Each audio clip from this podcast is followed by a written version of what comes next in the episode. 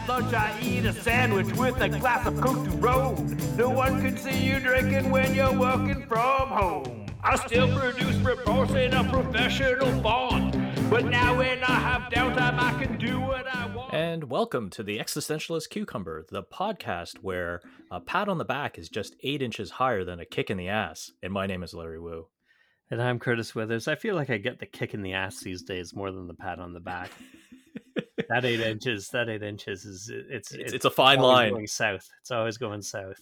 Well, I, I, I always I always say, Curtis, that you, you you also like to ride the fine line in many things. Like you you like to ride the fine line when it comes to your personal style. You ride you ride the fine line between personal style and high fashion, right? I I, I like to live on a certain kind of edge. it's true. So, um, speaking about riding on an edge, and you know, the, the the kind of the gray area about being congratulated or being uh, beaten up with a kick in the ass. Um, I had a conversation recently with someone uh, about the fairy tale or the grim tale Rumpelstiltskin. So you remember Rumpelstiltskin, right? I don't know if that story's actually been told to kids that much because I can't remember even like telling it to little man. Um, yeah, I, it, it has. Uh, I think it's still it's still kind of in the it's it's I think it's still in the rotation amongst uh, the fairy tales.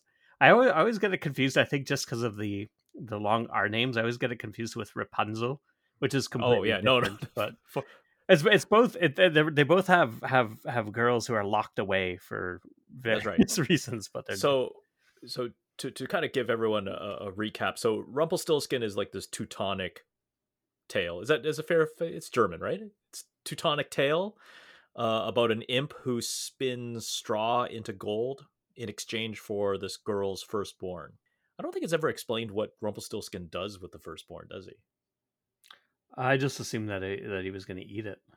and wait all that time Yep. Yeah, yeah, Okay. he was going to build up an appetite so they could really savor. So, um, the conversation went trying to determine who in Rumpelstiltskin is the villain and who is the hero in the story. And my argument was Rumpelstiltskin, out of all the characters, like and the, the, the main characters, is like the least evil, even though the deal is really it's it's it's sickening and it's it's it's it's reprehensible. But it a deal's a deal, right? He, eh, he that, that was his side of the bargain to spin the gold for her. I would argue that I would still argue that the that that the the woman is the least evil because yes, she does renege on the deal, but remember the deal is to offer up her firstborn, and and um, she is uh, uh, you know she's the victim of her her father's hubris Right? and the king and I guess later her husband's greed. And, you know, Rumpelstiltskin takes advantage of this situation by offering her a terrible, terrible deal to, you know, to get her out of the jam. So while, yes, she does renege on that deal, and you shouldn't renege on any deals, it's true. I still think that she is definitely uh in in in a very relatable spot in that like i think if i had made a similar deal i would also renege on that deal Well, she not only reneges on the deal because what happens at the end of the fairy tale that uh, that stops Rumpelstiltskin in the end? Because I think it was she just had to say his name, right? she had to guess his name But she finds out somehow, right? Like I think she follows Rumpelstiltskin home, just as some, right? Wa- Wasn't that some kind of like she finds out his name somewhere along the way, right? Like he, he I think she overhears him singing it. So I'll, I'll I'll slightly agree with you. Like she is the most sympathetic. So I think we'll just call her the queen. I don't know if she actually has a name. Does she have actually have a name in the fairy tale? I don't know It's Okay, been- well, the girl or the queen, Mhm.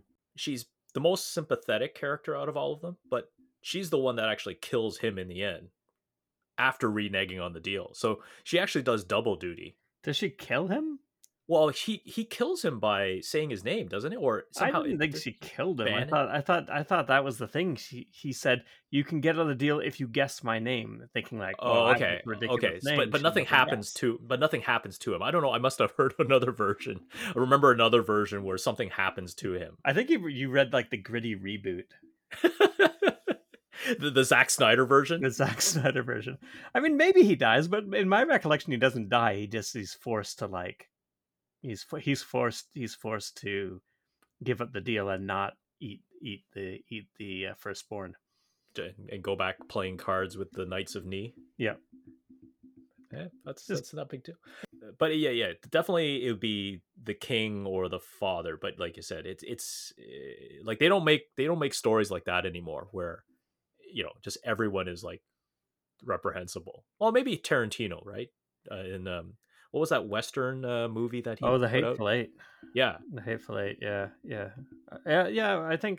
I mean, you do get them sometimes, but I think like you know most people these days want a straight morality tale. You know, if mm-hmm. if they're gonna, you know, I think I guess like people just like you say, you get you get a kick in the ass enough in this this day and age. Sometimes you just want to see some movie where you know the the the the, the morality is clearly defined, and you want to see the good side win, and all that kind of stuff. But uh, yeah it's still very fun i think and and i guess back then like that that fairy tale would have been very much sort of like in popular and probably you know a lot of stories back then in in in uh in in in popular uh lore or whatever mm-hmm. were were not so clearly defined they were maybe more true to life you know i think in life people are generally operating in a, in, in a gray area yeah we were talking off air about a movie. Now, you haven't seen it yet, but as a result of our conversation here, go watch the movie Ex Machina with Oscar Isaac and Domhnall Gleeson. Um, and the female characters played by Alicia Vikander. Um, go watch that movie, and then I'll ask you that same question like Rumpelstiltskin, and you tell me who the villain is in that movie. That sounds um, good. Um, yeah so g- give that a shot and that's that goes for anyone else that's listening give that movie a shot it is a is a very good movie i was actually quite impressed um but uh one thing i was not impressed about was our toronto maple leafs but i guess i don't know why i would have been any impressed but did you feel that evening curtis that that i think it must have measured about 6.2 on the richter scale of everyone throwing their leafs jersey on the ground at the same time I I uh, I was pretty sure once they sort of lost.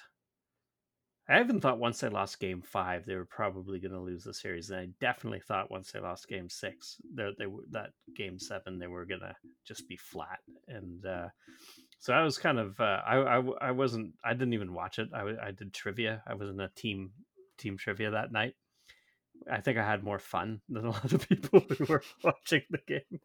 Um, but yeah, definitely like I definitely as soon as it was over, I definitely checked Twitter just to see, just so that I could feel the angst, um, and it was palpable.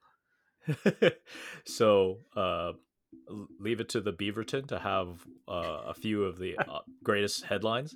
This one was uh, one of my favorites here. Um, Dominatrix offers her subs, so I guess her submissives, new punishment that replicates pain humiliation of being a Leafs fan. so, but but what's you know, Curtis, you're you're you're the resident uh, sports analyst here, or about as close closer than I am. What is it going to take from here? Like short of exorcism, like what what do they do? Well, there was a lot of things that I think you know people didn't maybe factor in like i think like analysts did or people you know who who who, who are you know more in tune with the whole nhl did but like i think there's a like Carey Price is an amazing goaltender and continues to, to be an amazing goaltender when the chips are down during the regular season, he may not be quite as as good as he was, but when it's playoffs, when the chips are down, he always rises to the occasion, and that can kill you.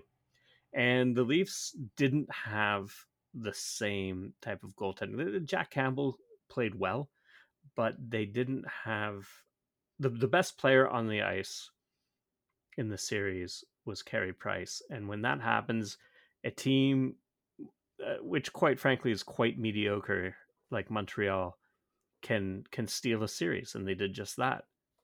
I think they're going to have a tougher time against Winnipeg, which has a lot more depth. Toronto tends to be front loaded in their offense. Uh, um, so, you know, they did a good job of shutting down uh, Auston Matthews and Mitch Marner. And John Tavares got knocked out in the first game. And uh, they didn't have really much secondary scoring to pick up the slack. Uh, I don't think you can do that as easily with Winnipeg. Um, they don't have necessarily a guy of Auston Matthews caliber, but they do have, I think, a lot more depth in their for, forward line, and they have a goaltender who I think is on a, a similar level to to Carey Price. So I think that the Habs will will uh, will lose against the Jets, but I think as far as the Leafs, I think you know that's just one of the things they they need. I think they do need a very good to elite goaltender, which I don't think they have right now and I think they need to get a bit deeper. Not deeper in the hole, though. no, they've already got so, that. So, so, so, so, you don't think exorcism is uh, in the cards? Uh, well, I mean, I wouldn't rule it out. is, is is Max von Sydow uh, available? Did you come talk to the team, maybe? Yeah, or his uh, or his his non-union Canadian equivalent um yeah I, I, yeah i mean i wouldn't rule it out i mean yeah it's it's it, it is really weird they were up 3-1 in that series they looked like they were in control and then they just um they they you know they just blew it and they didn't look they didn't really play with a ton of confidence after that after after that uh game uh game four where they went up uh three three one. They didn't play with a ton of confidence and they just looked like like it was their destiny to lose. That's honestly how it looked. You know it, it just it just i don't know what what what what what it what it will take but uh you know i think eventually you throw enough money at it they'll find a way to win a championship just, i guess just but, just just but yeah just buy it just buy a cup. Yeah yeah. Just just do it. Like it's tough it's tough in a in a in a salary in a in a league with a hard salary cap but you know you can still you, you can find a way. What what was that uh thing that they did back in the uh was it the was it the 80s or was it even the 90s the the, the Larry Bird uh clause isn't it wasn't that a way of getting over the cap uh, back then uh you where yeah they don't have any loopholes like that you know, it's a hard cap there's okay. no there's no bird yeah the bird clause the bird clause still exists in in uh in basketball. There's still a bird clause, but uh, or bird rights. You can get bird. Oh, is that what they call have, it? You have, you have, a player's bird rights, and that. like some. There's all kinds of like weird tools in the NBA that you can get. There's like the mid-level exemption. I don't understand. I'm not a capologist. I don't understand a lot of it. Yeah. Also in the NBA, you can go over the cap and pay luxury tax, and some teams do, but mm. you, you can't do any of that stuff in the NHL. There's a hard yeah. cap, and you can't go over it. Well, doesn't matter. The Leafs are playing golf now, and we'll have to have to wait for next season. Which, uh, by well, I guess if they start the season, you know, September October ish, like they'll be in front of fans, like there was in the Bell Center. You and I mm-hmm. thought they would never reach Game Six. We'll never see fans in the stand, but no, nope. I didn't think they would, but I was wrong, and they did and, and then even Toronto had some fans, right? They had what 500 people in uh, Scotiabank Theater. Uh, yeah, Scotiabank they, they had, they had some, yeah, some some some uh some frontline workers, and that's the same tonight in Winnipeg. They've got some frontline workers uh, there as well. So you can see see things slow. You know that that's yeah. just like a slow step to getting back to some sort of thing where situation where I can maybe go see my beloved Raptors again. Yeah, but that you know, I, I kind of thought about you when you, when you mentioned that who exactly went. That that's that's a rough time for those people. A, they're they're heavily worked, they're exhausted, they have a very emotional job, and then you say, "Here, go watch the Leafs lose." yeah, I know, I know. It, it, it I don't think cruel. it was a break for them. It was cruel. It was totally cruel. Thing to do. a cruel thing yeah. to do. You want you you you you know what they should have done? They should have they should have uh, people who had to do community service could have could have knocked off some of their community service by going and watching the Leafs in Game Seven. That's what I would have done. Yeah. Well, um, and then even in the when they won in Toronto, but they had scenes of Montreal, like it was people in pubs kind of watching. I guess they, they weren't still inside, but they you know gatherings and people mm-hmm. were celebrating. Nothing too insane, but mm-hmm. um, again, just slowly seeing life kind of get back to normal. Yeah. Um. So we got a pack show again. Uh, later on, we're going to be doing our review of 1986's Highlander, um, which is a huge cult movie onto itself. It's basically spawned its own franchise, right? Like let's mm-hmm. let's not even call it like one movie. We'll talk a bit more in that episode, but let's uh let's get on with our headlines right now. So um another little sad story so this is a, a rest in peace story so paul Sh- Soles dies uh, he was the voice actor that voiced the 1960s Spider-Man cartoon, and he was also Hermie the Elf, probably mo- known more for the latter, I guess. Um, you know, from a a, a mainstream uh, popularity, but uh, yeah, Canadian guy, seven decades doing voice acting. Mm-hmm. You know, uh, yeah, but Peter Parker in the original Spider-Man cartoon, the um, the roughly animated background didn't move um, cartoon, which I think a lot of kids grew up with. Um, I also loved the 1960s. How, I also loved how Spider Man, how Peter Parker's voice would change when he put on the Spider Man costume.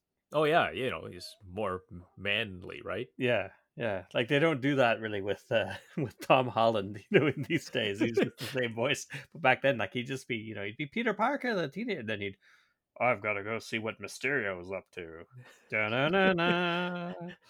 That's right. It has it still has the most fantastic theme song though, right? It's a great theme song. It really is. Uh, yeah, and they they still reference it like in uh, they reference it today, like in that uh, uh in the uh, Spider-Man uh, into the into the Spider Verse um, animated and, movie. Yep, and wasn't it played as the beginning of the credit of the credits in Homecoming, or was it the second movie? I thought they played. Oh, you're right. Yeah, yeah. Just before the credits roll, right? Yeah. So, um, but he also did quite a few other roles in the 1960s for that that early animated um, scene that Marvel is trying to get into. Uh, he he voiced the uh, voice of Bruce Banner.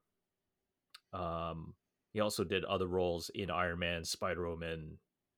Um, he also did a whole bunch of other kid stuff, but yeah, just a, a huge career in uh, in voice acting.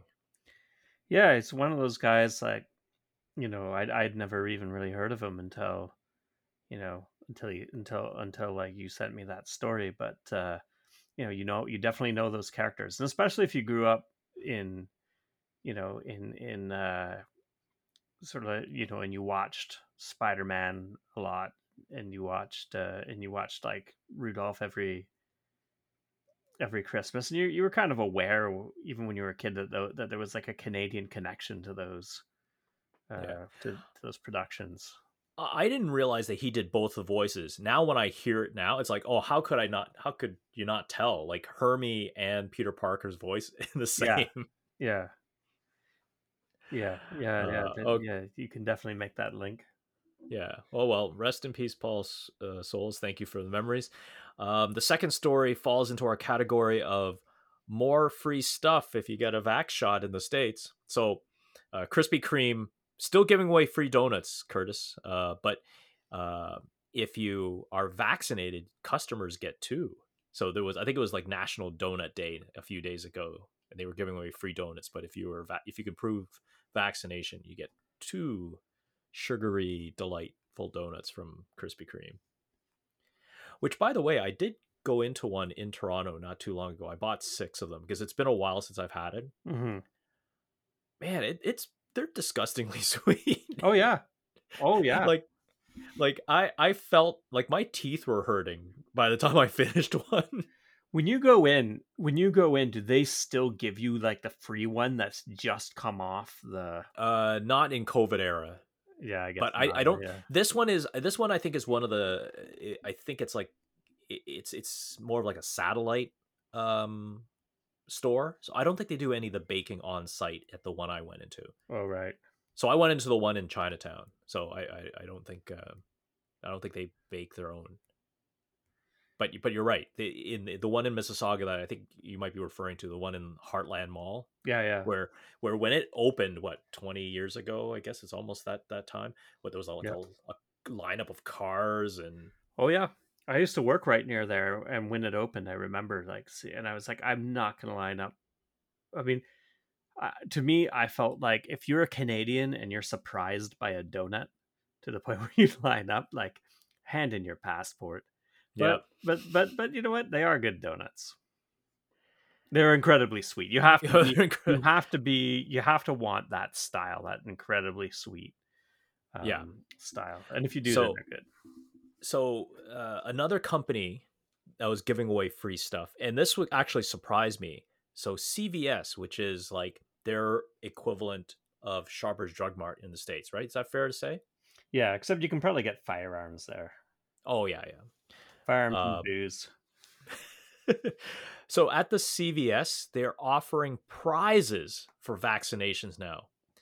Those prizes include target gift cards trips to bermuda and miami and stays in wyndham hotels for customers who just get covid shots now the one prize that they're offering that man if this doesn't get every single red meat eating beer guzzling american to a vaccination uh, site at CVS, Super Bowl tickets. Yep.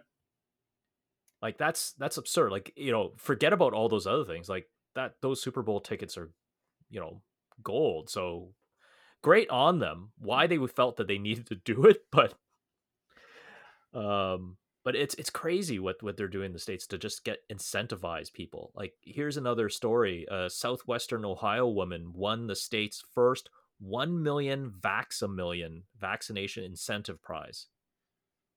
So they gave her a mil- like a lottery ticket that the prize was a million dollars just to go and you know get your vaccination.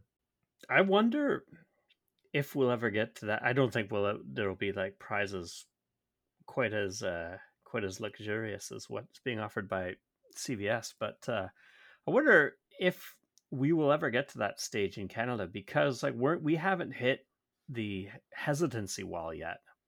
No, we we've recently we're just like under 70% for first shot Yeah, right now. I think I think that's what they they're they're saying. Yeah, in Ontario. In- I don't, I don't yeah. know what. Um, but you're right. So uh, actually, bef- before we move on, I just want this is another ridiculous prize. So uh, Daytona area teen was awarded a first full ride college college scholarship. Like, let that sink in. So, Curtis, are we being chumps for getting our shots early? Like, should we be holding out for a prize? yes, Like, are we missing out? emphatically yes. like now I'm kind of regretting. I maybe I should have stuck around. So that being said, let me ask you something. What would the Canadian equivalent prizes be? Like what do you who do you see participating in this uh prize vax giveaway and what would they be offering? Uh, I could see uh, Tim Hortons offering a year's supply of coffee. Um, I could see, yeah, maybe uh, maybe MLSE offers like some some Leafs or Raptors tickets when they when they start going again. See, that would have been incentive for me to hold out for a little bit. Uh you're right. I think maybe Canadian Tire can do something. Yeah, Canadian, Canadian, Tire, Tire, can offer Canadian Tire gift cards. Yeah. you know, or a free a free oil change here and there. Yeah, maybe some some chains for your tires for winter. That's a nice Canadian incentive prize, right? You get you get people in Winnipeg lining up for that. and then uh, you know maybe uh maybe maybe Queens maybe Queens University could give you uh free tuition for uh free free tuition and and acceptance no questions asked regardless of your transcripts regardless of the marks on your high school You'll- transcript You'll you'll yeah, and that that person will be, that that's not even a Christmas graduate there. That's probably Thanksgiving graduate. yeah but they'll, they'll, Uh, they'll take out all the all the required reading from the library first drop out and then bring it all back at the book amnesty and not have to pay anything. That was that was the Carleton University special. That happened Yeah. all the time. I, I, I think uh, another Canadian prize probably uh, there'll be a lot, a lot of beer, right? I think there'll be there'll be a lot Yeah. of beer giveaways. Yeah, you could get some beer giveaways for sure. I, I, I, I would think one prize would be, um, do uh get a, get vaccinated, and then maybe Molson's will put your face on bottle labels for the next little bit, maybe, or name put your name on some of them, or personalize something. Yeah, Uh, yeah.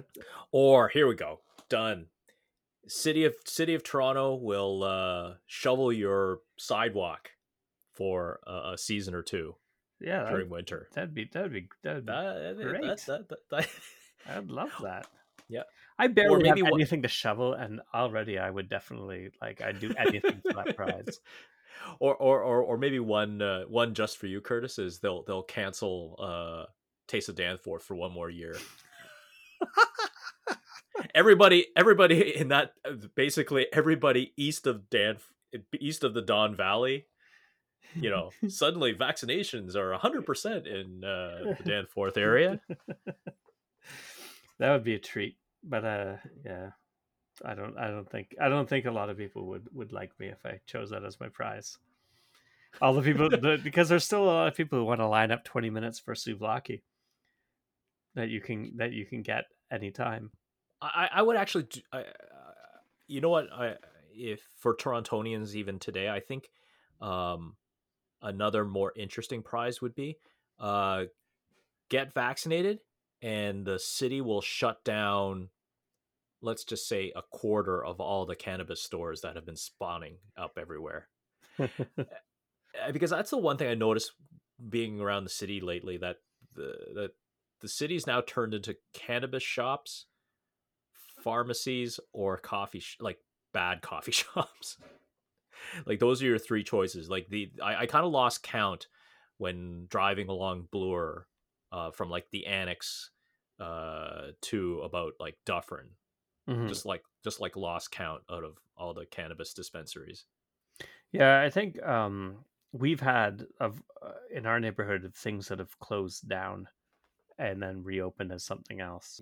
Yeah, so I I, I would think uh yeah, get your shot and we'll shut down some some of these stores and make room for something a bit more interesting. But uh, yeah, yeah. um yeah, uh, I I I don't know what the Americans I guess they're they're still having problems that with with hesitancy that they're giving away like this level of stuff. Like Yeah. Well, I mean, it could happen here because they've been uh, they're further along, right, uh, in Mhm. their program, and uh, it went it went great. People were getting getting vaccinated, uh, you know, and and the, the percentage of people who, who received their first shot was was going up, and then then you hit that point where you get like all the people who are enthusiastic about getting the vaccine have got it.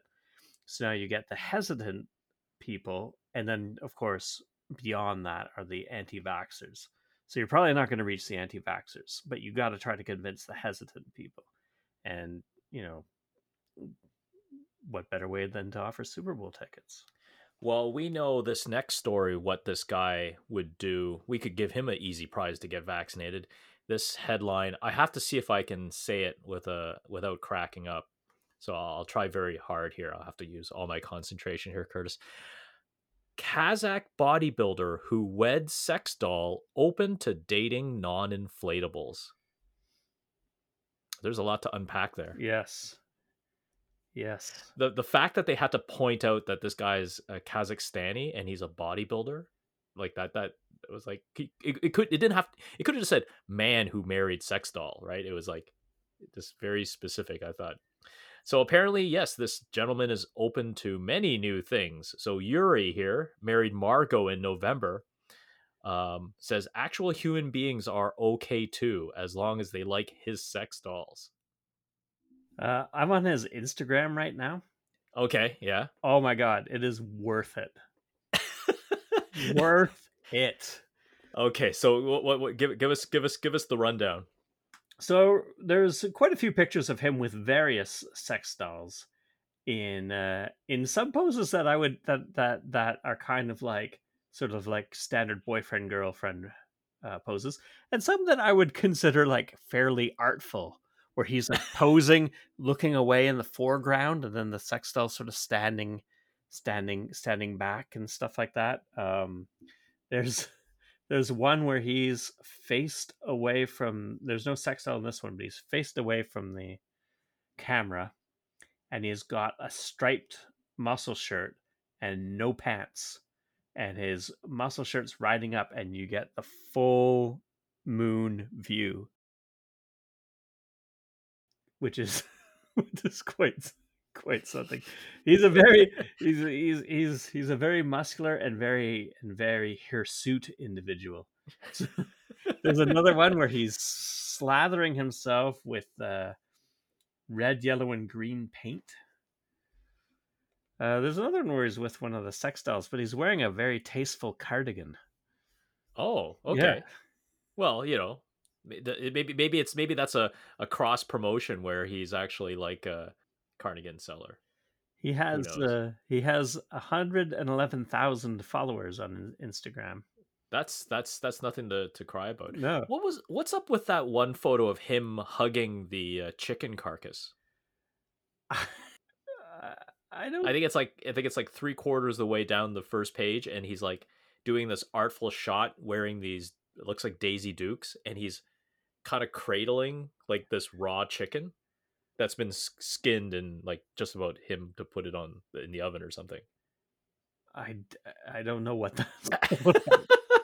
he's got some interesting. He's got some interesting stuff going on for sure.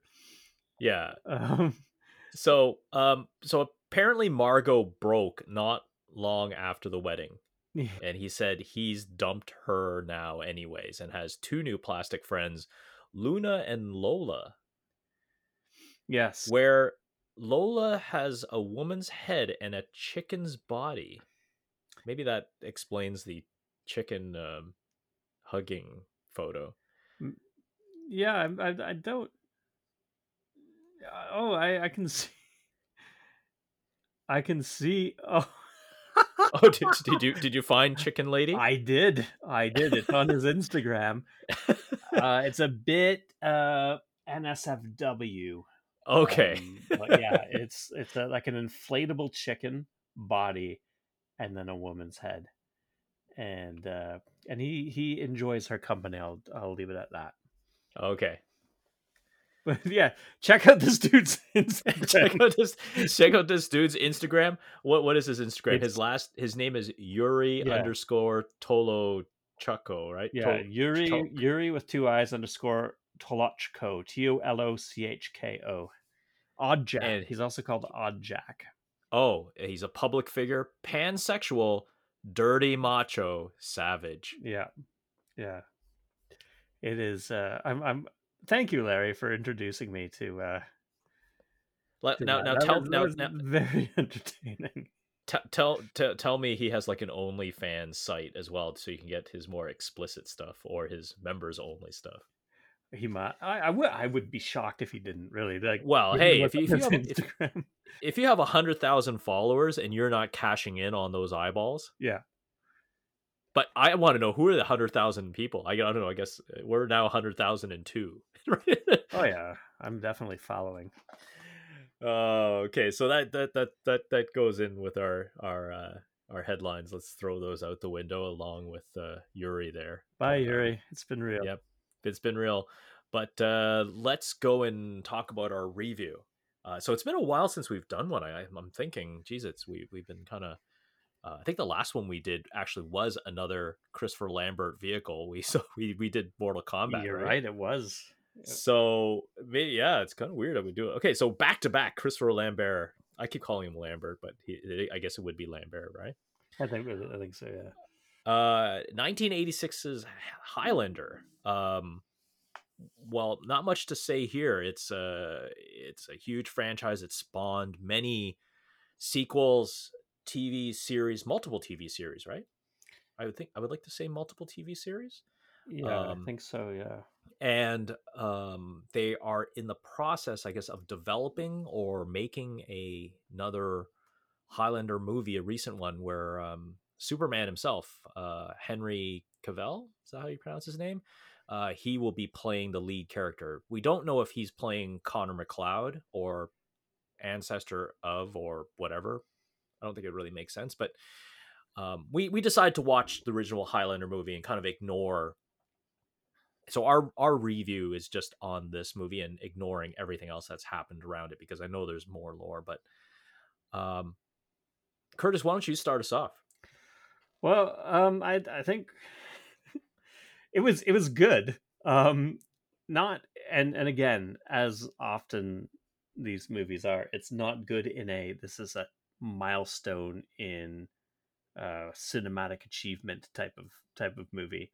But uh it was it was it was entertaining. It's it's um it's very 80s um you know it's got the 80s plot contrivances it's got some you know kind of like some 80s misogyny i would say um i but uh i it's got like some interesting sort of aspects to it. Some scenes i know we were talking about this before larry uh like like some of the photography is very artfully done like some of the some some some of the uh the way uh scenes are shot there's one scene in particular right at the beginning where a guy that the uh, highlander connor connor uh connor mcleod i almost said connor mcdavid is uh, fighting drops his his sunglasses and then you can see like sort of like the the the scene progress through the sunglasses. You see like the like the the sort of fight scene and and uh I was like wow that was that's a really cool shot for a movie that's really kind of um by the book in a lot of ways um there's some interesting stuff and we talked obviously about the soundtrack uh is by queen and uh, and it's and it's killer, not to no pun intended. Mm-hmm. Um, but um, but you know, I know that that there's some stuff to unpack in this movie, and uh, some of the sort of weird direction that the movie takes, and you know, yeah. Uh, let, let's let's take it back a bit. So Highlander is a story about um, an immortal Scottish swordsman uh, so the movie starts off, well, like you said, the movie has some really interesting things, and we could talk about how it's shot and how it's also laid out. But the story is of this. It's in the 1500s. Connor MacLeod um, is assumably mortally wounded and dies in battle, but he survives and he gets banished from his clan. And he lives out his life as a as immortal through the ages and um, there are others with this power and they're all working towards quote unquote this thing called the gathering which i i don't think you're uh, and we'll explain uh, uh, ramirez's role in this played by sean connery what the gathering really is at least i don't think it does i in the review uh, I, I couldn't remember if they actually mention it uh, until the end. Uh, but what you realize is all these immortals effectively out to kill each other unless they form some allegiance with some of the other immortals over time. It's not really explained how you become mortal It's just something by chance, and it's just look, you're you're you're one of the immortals, and um, and uh, the only way to kill another immortal is to behead them. So they kind of made a little an interesting myth around it. Um, you're introduced to Kurgan, who's played by Clancy Brown, a very young Clancy Brown, right? Mm-hmm. Yes. Uh, so he's the villain, evil guy, and uh, Sean Connery kind of plays the, I guess, the Obi Wan character. Yeah, he's like the the guide. He he's guiding sort of Connor MacLeod who's yeah, and, new and, to all this and trains him and um, he also is another immortal. I think uh, Sean Connery says he's about two thousand years old, right? I think that was the the whole thing, mm-hmm. whole, whole deal. Uh, I liked it too. You know, I, I when you suggested the movie, I said, "Oh man, I haven't seen Highlander in a long time." when I started watching it, I realized I don't think I've actually sat down and watched Highlander from beginning to end. I think I know enough about Highlander, and maybe I've seen, I think I've seen the second and third one, and maybe there was like another reboot one down the road in, the 2000s, maybe early 2000s. I remember that, but um, but I really enjoyed it. Like, you're right. There's some really weird '80s stuff going on. Maybe let's talk about the weird '80s stuff first, just to get it off our chest. Um, one scene that was really weird to me was the scene near the beginning where they arrest um, uh, Connor, which they don't know his name is Connor. I think he's he's like an antique dealer, as he's known in New York.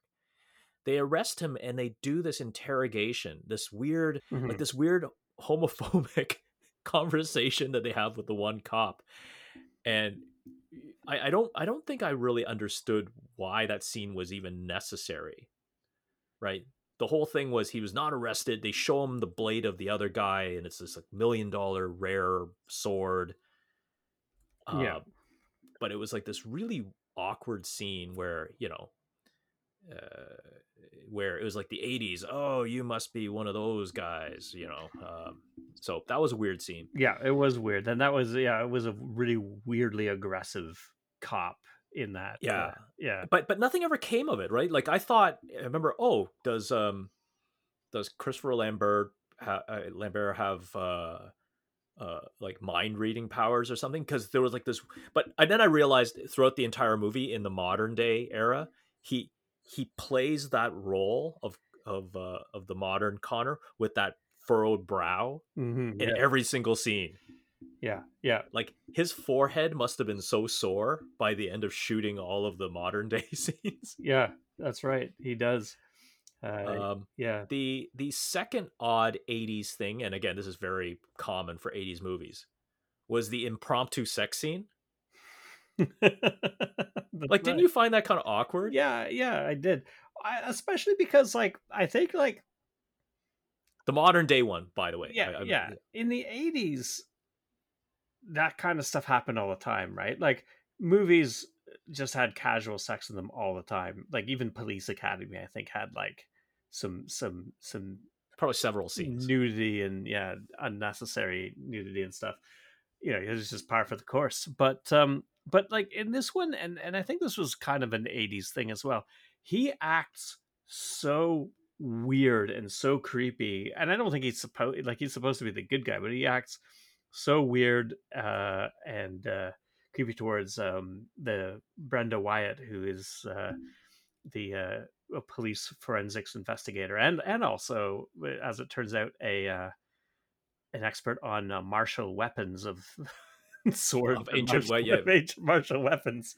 yeah Um, and really, like any any person in their right mind around a guy like that would not be not not would would would I don't think would be open to any sort of physical relationship. But you know, so, some somehow he managed to ch- to charm her with his weirdness and his constantly His- furrowed brow. no but but it was his weirdness and wasn't the scene like they were at his round room where he had all of his personal artifacts? Yeah, he explains the story and then they do it? Was- Yeah. wasn't like i remember it was just like hold on i had to back it up again. There- there was a few times this movie made me come out of the movie to pause it and say what? Yeah, and i, I there was a few times it did that. Yeah, yeah. um, I, I don't know if there was any other 80s weirdness other than the kind of you know oh we got to incorporate this magic. They didn't have special effects back then so it was really just animation on top of the negative right I think I think I yeah, and I think like the other '80s thing to me is just kind of like the overall, the overall plot. I guess is just like the we were talking about it before, like like the end. We'll get into we'll get into sort of what happens at the end later, but but the way it ends, which is just kind of like there's a big there's a big sort of action sequence, and then it just kind of ends, and it ends in just to me a very '80s way, just Mhm. sort of like we need to wrap this up. Let's let's have a two minute scene. yep Boom. Underlay.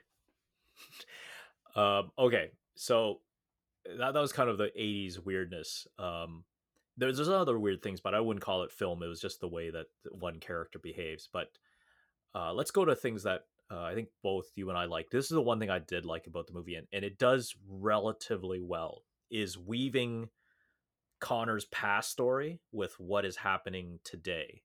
Mhm. Uh, so they they go back, you know, that's where Sean Connery is, um, and le- learning more about really the likable Connor.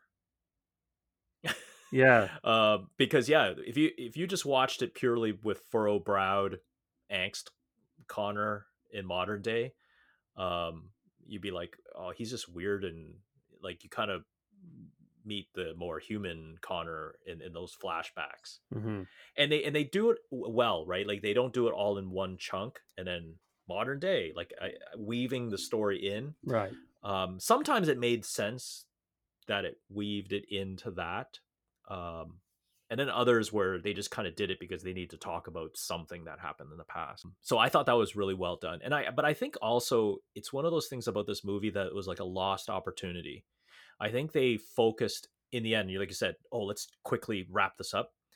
I think they had some really good themes that they could have talked about, like the more interesting ones that they sort of touch upon, but they gloss over because either the writer didn't have a good answer for it. Like the whole th- idea of being immortal and living through the ages, like what that does to a guy, which Mhm. maybe, yeah, eventually turns into furrow browed uh Connor. But I, I think that was a missed opportunity. They, they sort of touch on it, but it's it's like really like eh, they, they just kind of gloss over it. Like they kind of do that neat scene where um eh, his relationship with his receptionist, who's this little girl that she he rescues in World War II, right?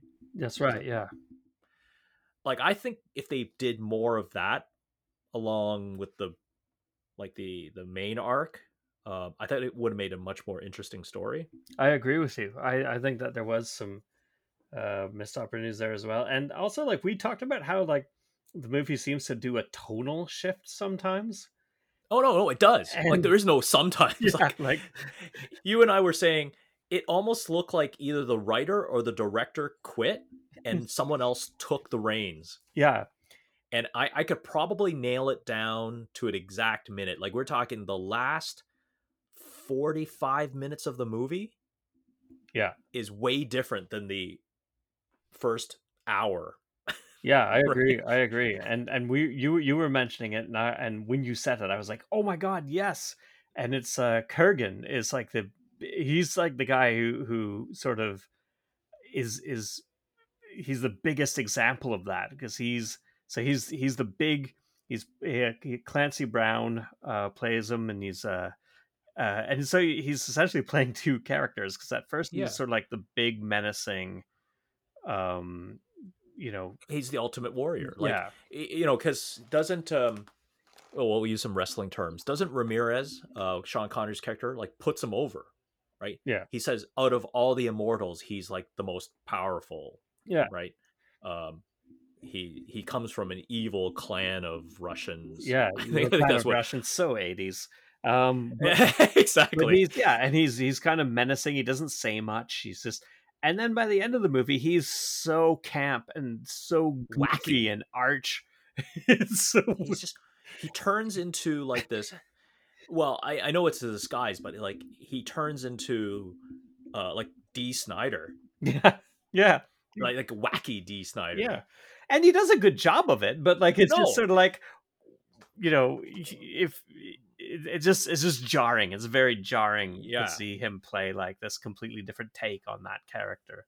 Like, don't get me wrong. Yeah, that transition to the wacky Kurgan is weird, but Clancy Brown pulls it off. Like, he does a great job as what I like to call uh, Sauron, uh, uh, Kurgan. You know, as the as this crazy like he. He's got this crazy armor at the beginning of the movie, right? Yeah. Like no one else is in armor. He's got this dragon head like thing Yeah, um, and arguably he kills the most immortals. Like I think that's what you get the sense of. yeah. He's actively hunting them. Yeah, and and actively hunting them. Yeah. and and he takes Sean Connery's life. So spoiler alert there, but um, so, uh, but yeah, he does a great job. Um, Clancy Brown's had a pretty awesome career. Um, you know, highlights are obviously he plays the uh, the main dirty cop in uh, Shawshank Redemption. That's probably his most revered role, I guess. Yeah. He's also the voice of uh, Mr. Krabs in uh, uh, SpongeBob. um, but but yeah, he he's he's in it. He he does a he does a bang bang on job, and it's Mm. good enough character. I, I like it. Uh, he's a good villain, but yeah, when he turns wacky, uh, that's where it uh, it, it kind of went what? Yeah, it's a, and and and also in those scenes, uh, those flashback scenes, because most of the flashback scenes are in Scotland, right? But there's a couple of of of uh, other ones, like the one that you mentioned, where it shows the relationship with his um, with his receptionist, who's very protective of him. And then the other one is when he had that duel in uh, in England, and it was it was kind of funny because he keeps getting shot by by the other duelist and then he just because he's immortal and he's also drunk at this time he just keeps getting back up. And uh and it's a funny scene but it also is totally incongruous with the other flashbacks. Well, you're right because it it's an offhand conversation that Connor has with the other immortal, but they're buddies, Yeah. right? yeah that's right And he they they, they remin. It's supposed to be like a reminiscing story. I don't know if the two of them were supposed to be in the story, but it's just told, and you only see Connor in it. yeah Yeah, they have this duel. He gets stabbed, and you know he does. He never shoots Connor. He shoots the the the the the, the Earl or whoever he's fighting. Shoots his um his servant oh right yeah yeah you're right because he brings out the guns and because Connor kind of apologizes for calling his wife some yeah crazy name. I think that's a pretty famous uh, uh, phrase that uh, Highlander fans use, in, including uh, you know there can only be one. Um, but let, let's let's talk about that whole there can only be one thing. So this gathering is basically uh, a prophecy. At least I. uh, This is my interpretation that a prophecy that it will be the showdown of the final two. Right? Is that what they call the gathering? well i guess i guess like there's there are more more immortals there right like it's it's in new york of course it's in new york um Yeah. where else where else could it be exactly. you know? um and uh and and because it starts with him um after he's after he's done watching the the fabulous freebirds wrestling match at madison square garden it's Which which we should talk about. yeah, it starts with him fighting an immortal in the parking garage and which i thought was a really and that's the one with that cool shot with the sunglasses that i was talking about. I thought that was a really well done uh fight scene to start things off. Um uh and so like there's other immortals there like like he meets his friend that we were just talking about um you know so i think the gathering is supposed to be about like all the last ones coming together and then one of them comes out on top but i think due to budget constraints and whatever else it ended up the final fight ended up being just the just kurgan and, and connor So so they also talk about the prize. Now, um again, spoiler alerts, but they have this final battle between uh MacLeod and uh Kurgan and Kurgan gets bested. Right? Um there's this crazy animated scene where in in the canon and all the other stories told what happens after, but I get I guess the the impression is every person that you kill, you absorb their knowledge and their experiences and I don't know. I guess that's how you earn XP and level up in Highlander world. It seems to be Uh, because they're always whenever kurgan does it always and actually when connor did it too there was that big um you know like almost a big thunderclap Yeah, that that's the, uh, the what do they call it? The, the quickening. oh the quickening right Yeah. So, um, after he, and now again, this would have been smart, but again, in today's Highlander canon, it's probably it's turned into something dumb, probably. But you, at least in the way I watched Highlander by itself, you the the ironic pr- thing about the prize is the prize is mortality.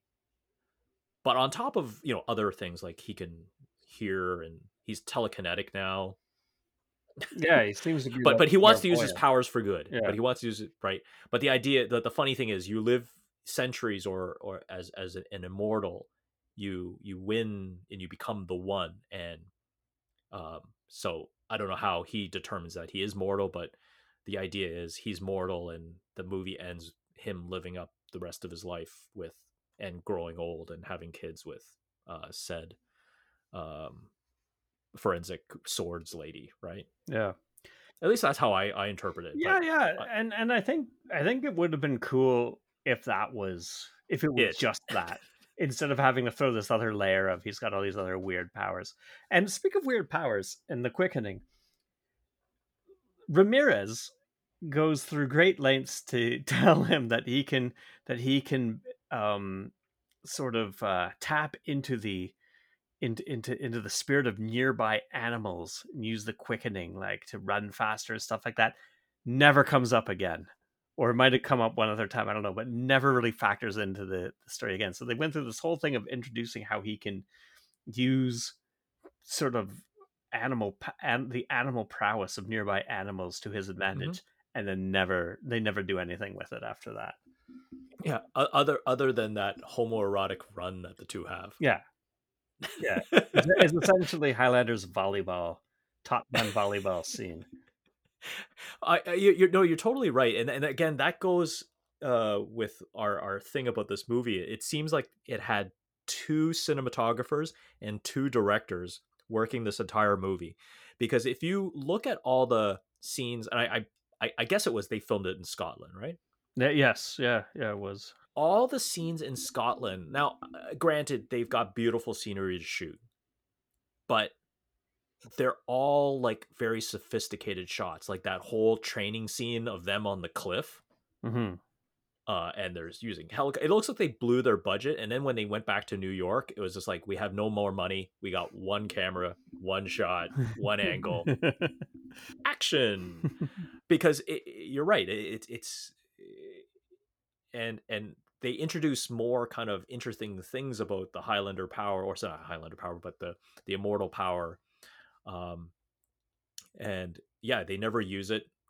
You you yeah you're right like he just kind of says he hears the was it a, a not a yak but some kind of antler creature right? Yeah yeah yeah they, they brought in that whole thing and i was like "Ah," and then i was like i don't i don't remember because i was really young when i saw it but that must sort of factor in like maybe he taps into a hawk and can fly or you know uh, some some sort of thing like that but now you just yeah, they don't really do anything with it. But yeah uh, um but otherwise enjoyable and i can see why people like it it, it, it hit a chord with people and people gravitate towards it. Um it may not be for anyone but I, I i get the the world that they created and there's a lot of things that they could have done more with and like like you and i were saying missed opportunities that they could have talked about and looked and i'm think over the years with the tv shows and everything expanding trying to fill in the gaps because i think one of i don't know if it's a comic book or whatever but it looks to uh like Kurgan's backstory like how he's trained and it's like almost like a star wars story right? Like he betrays his master in the end. It's like a sith lord Right, type right. thing. Uh, and then there's obviously the ramirez story because it's when he meets connor he's like 2000 years old. He's the egyptian spanish swashbuckling dude holding a katana with a speaking with a scottish accent speaking with the sean connery i don't do accents i do my own voice Yeah. Whereas, Um, uh, whereas, whereas Connor either has like the most over, the the the, the, the most overwrought sort of overdone Scottish accent, or has that sort of hard to place Euro accent. Um, you know, rather than that, rather than the the the Scottish accent that the Egyptian Spaniard Mhm. has. Um, he does, however, cur- uh, do a good job of calling Ramirez an overdressed haggis. So that that kind of was was a bit was a bit legit. Um, um the other thing, too, yeah. the other two that I I forgot because he because he has a claymore, right? Which is that was his family sense, weapon his or, or are you talking weapon. about Kurgan? Yeah, he he leaves it when his when his uh, love when his original love dies. uh leaves it as a marker. heather right Heather, yes, when Yes, yeah, yeah. leaves it as a marker, and then he gets uh, um, the the the Masamune So uh, if you've played like Final Fantasy or any JRPG, you're like, I know that sword. Been in every single one of those games. And and, and did and, and is it is it a is it a a, a a a move up? Like is that was that the right thing to do? Get rid of the claymore, get rid of the family claymore, it's, it's, and go it's, for the. It's it's usually a pretty good. It's not always the best sword in those games, but it's usually pretty good. Um, you know, fold, folded folded over two hundred times. You know, in its creation. That's that's what we learned from the forensic but but no, but that's uh, yeah, exactly. Which is which is kind of funny because doesn't she find shards of the sword in the concrete using a metal detector? Yeah, yeah. That's when Which that's when he that's when he first meets her and basically scares the crap out of her. Um, yeah, because he hi- he hides the sword, right? Yeah. And then he goes back to retrieve it. yeah, yeah, yeah. It was uh, yeah. Their their relationship was really got off on the wrong foot, but uh, uh, turned to to um, sort of uh, a a sort of um, romantic partnership rather quickly. okay, so I, I remember now. I remember now. So she, because again, I, I I felt that it was a wasted time in the movie. She goes on this huge investigation about trying to find out who, what was his name in the movie? Was it some Russell Nash? Russell Nash, yes, yes, So she goes on this whole investigative thing to find out, oh, who is Russell Nash? And you find out Connor's ploy that he does over the generations of how he keeps right. uh, inheriting his stuff. Yeah, forward. he finds he finds like a like a a kid like like somebody who died really young as a kid, and usually and he's yeah. yeah, he's like an orphan kid or something, and then he just assumes that identity. But if you ask me, like, who cares? Like, why don't you just have him just keep his stuff and keep moving on? Like, just like uh, Bruce Banner. Like, I move from town to town doing my thing, uh, being immortal. Um, But then you'd you have, know, then like- you'd have to leave New York, Larry. You can't leave. Well- can't leave New York. Can, can you move from Brooklyn to Queens and then just kind of Staten Island once in a while? But but I but that's where I think the, the movie kind of fails. There's a whole bunch of other stuff that they can tell and give time towards, and then they start inserting all this other.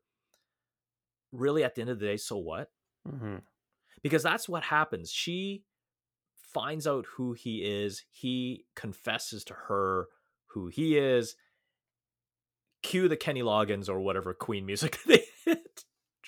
Um, but uh, actually, let, let we we did talk. You you brought it up earlier, but the Queen music, hmm fantastic. I'm not a big Queen fan, but I thought it's quite amazing for a movie like this to suddenly say, yeah, we're gonna get Queen to do the music. Now, the interesting thing, or the trivia piece about the Queen in this, there was never a soundtrack sold for this movie. So all the songs that Queen wrote for the movie is actually on their album called A Kind of Magic, which is also a song in Highlander. hmm Yeah. So it's like Um, the de facto soundtrack almost. In a way, but it has the you and I both agreed the world's most hilarious or most fantastic 80s album cover. Oh my god. it. Yeah. Yeah. It's like it's like a really it's like it's like a it's like a really like it's like a really like over the top cartoon rendition of the of the band and like a lot So of I- like fluorescenty type colors and stuff. So I guess they couldn't get any rights to bring anything, any imagery from Highlander into it because that would have been kind of cool if it was just Queen album. They don't reference Highlander, but maybe they have a picture of Connor MacLeod holding his claymore or whatever.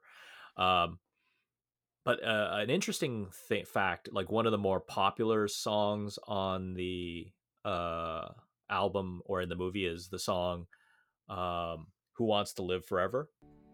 And apparently, Brian May wrote that song when he saw an early cut of the movie where he was. Um, it's basically that montage of Connor and Heather living through her life Mm-hmm. in the Highlands, and I, I guess he, the inspiration for that song came from that scene. So, um, so yeah, interesting, you know, for for music history. But it, you don't, you'll never. It's really rare that su- stuff like that happens today, right?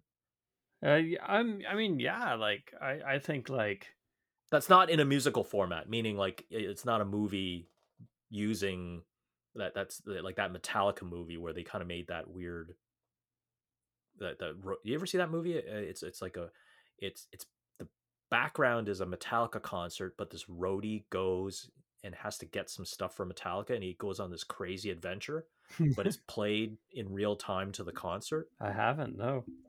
It's like the Warriors meets a weird music video. I have I, you'll have to look it up. It's it's not good, but it, I thought the concept was really neat. Yeah. Um, but but yeah, yeah, you're right. Like, who, who- what band does that, or what movie goes, "Hey, I want you to come and do some key songs." Yeah, yeah. And what movie is like, let's get let's get like the hottest band in the world Yeah. right now, or one of the hottest bands in the world right now, to come and and and and do the entire all new songs on this. uh yeah. Now, they, now they didn't do the score. Like, there was a proper like movie score, but all of a sudden, a Queen song would suddenly hit. I believe here the and there in the right score spots. was uh, by Michael Kamen, uh, who uh, who who later went on to do the arrangements for Guns N' Roses, uh, more orchestral based. Oh, oh, there you go.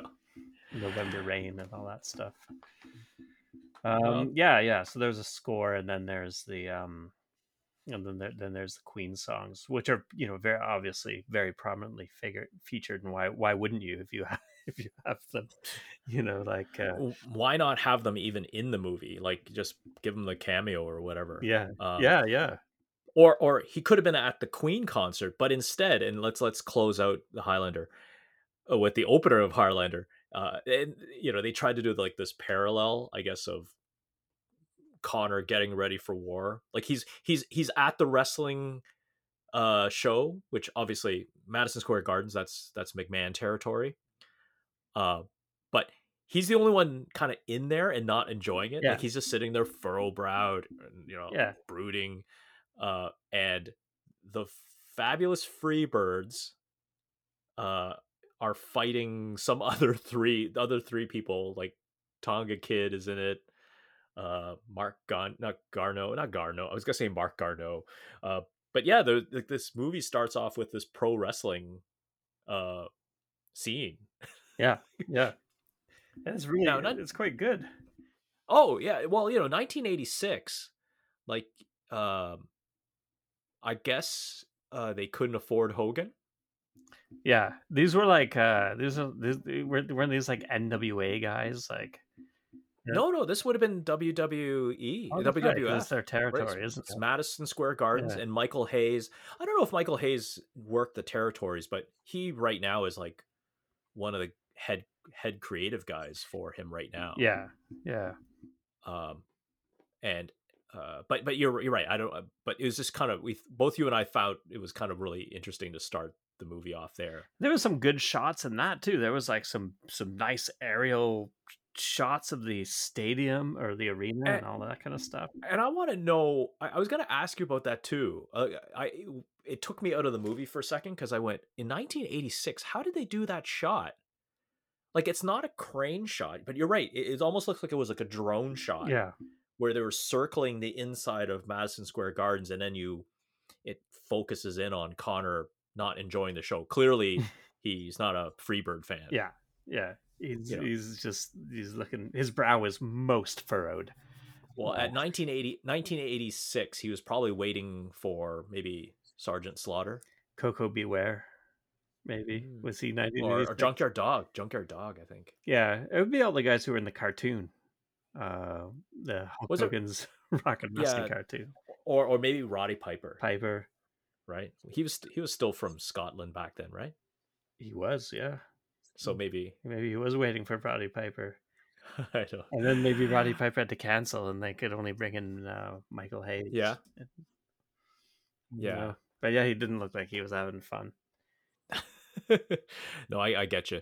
Um, well, let's let's close off the Highlander. Curtis, what do you, what do you do? Do you give it a recommend? Oh yeah, I think so. I mean, it's just kind of like really cra- crazy. I, I agree with you. Like, I think like there was there's much more they could have done with it if it had like a kind of like a more cohesive sort of um like like like a just kind of a more cohesive tone through the whole thing. If they had done if they had taken out some of the you know New York stuff and done more flashbacks, that that kind of made sense. Um having said that, like you know, it's it's a lot of fun. Clancy Clancy Brown is great as both versions of Kurgan Um, yeah, and uh, Yeah. there's some interesting there's a there's there's some interesting like filmmaking in there that you don't expect to find in a movie like this. Uh, yeah, especially in 1986, right? Like it, it, it's it lots of layers and it was sophisticated. You're right. I, I, I don't know if I wanted more flashbacks, but I want to know why is Connor the way he is in New York now? Why is he all furrow browed? Mm-hmm. And other than the death of Heather, like, like really, he's been. And then you see World War II, and like I, it it was only used to introduce his assistant, but you don't get a sense of you know like is he does he not want to live forever does is he upset about the gathering or is he conflict like I, I never got a sense of why he was furrow browed or why he was so weird I also never got the sense of why he was an active participant in World War II. You know, like, like what was he do- like? What was he do- doing? Like, was he a was he a soldier of fortune? Was he w- was was he in the wrong place at the wrong time? You know, like he's kind of doing all Yeah. this stuff, and you don't really. There's nothing connecting it to. So it would have been nice, like when when I when when when I'd like to see more flashbacks. I guess I'd just like to see more connectivity between. You're right. You're right. You know? Yeah, yeah. No, no. I think that's probably a better way. Yeah, of, of the saying. And I, I don't know much what happens in the the TV shows and, and the subsequent movies. I do remember seeing, I think, one of the s- sequences, but this was probably the first movie. I don't know if it's ever been done in any other series until Highlander, but I, it, it it it most famously uh ignores their sequel. Right, the third movie happens because the second movie is is like universally like hated Mhm. i think that's probably a well and the third movie came out basically um nulling out anything so like the second movie is not even canon and to to a lot of fans and to i guess the, the whole continuity of highlander Yep. Highlander 2, The Quickening, I believe it's called. Uh, X Men, X Men 3. Uh, they all live in that same sort of. the, the, the void the void of know. void of sequels Yeah, yeah, If you've been retconned out, that's where you go. You go in that sorry special cinematic hell. Yeah, exactly. Sorry, we we shouldn't have let you left you uh go. I wonder if um uh Last Jedi will be seen like that. Maybe. eventually.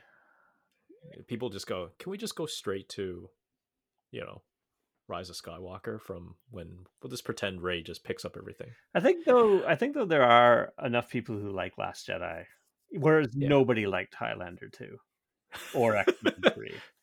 Well, um I I will also recommend it. Um but as anyone uh who's a huge fan of Highlander or wants to get into it, I think just stop here. Watch this one. It's good by itself. I don't need any more. Unless you're really really interested in watching the TV shows or maybe the the new Henry reboot if it ever comes out or whatever form it comes out.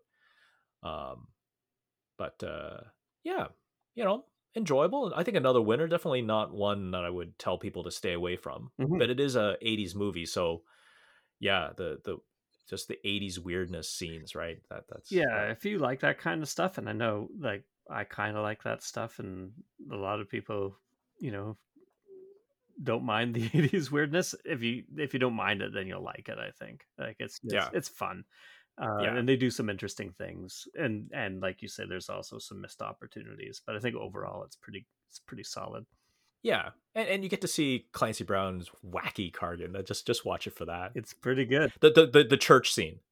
Yep. the church scene alone. yeah the church the church scene was like it was it was so like different from from the rest of the the movie but as a standalone scene it was really something else. Do you think he just kind of came to work drunk one day and they just let him go? quite Like, possibly just kinda- quite just- possibly quite possibly. It's sort of like sort of like the stories i hear about Nicolas cage and face off. Like he just he just ad-libbed all this crazy stuff and they were just like just leave it. Just we'll we'll just leave it in. Just Yeah. let him do it oh okay well let's uh let's end it there but that's uh that's 19 1986's highlander go check it out both curtis and i say yeah worth a review Um, okay, so I guess that ends another show. Curtis, thank you so much for listening, everybody. Um, you can catch Curtis and I weekly on Spotify and Apple Podcasts. Remember to hit subscribe. Uh, just like the other Curtis, I think we actually hit over hundred subscribers. No way. Yeah, yeah, that's that's a, that's a huge milestone. Yeah. You know, uh, Yuri has a Yeah, hundred yeah, we're, we're no you know. Yuri. Yeah, we're not. No, we're we're we're no blow up doll Kazakh bodybuilders yet, but you know, clawing our way, clawing our way. I It's guess it's in it's, it's a hundred more subscribers than we had uh, when, when we started. exactly, exactly. So remember to hit subscribe on a button. Uh, if you're on Apple, Apple Podcast, uh, give us a little review. It helps with the algorithms. You know, help people find us and our conversation.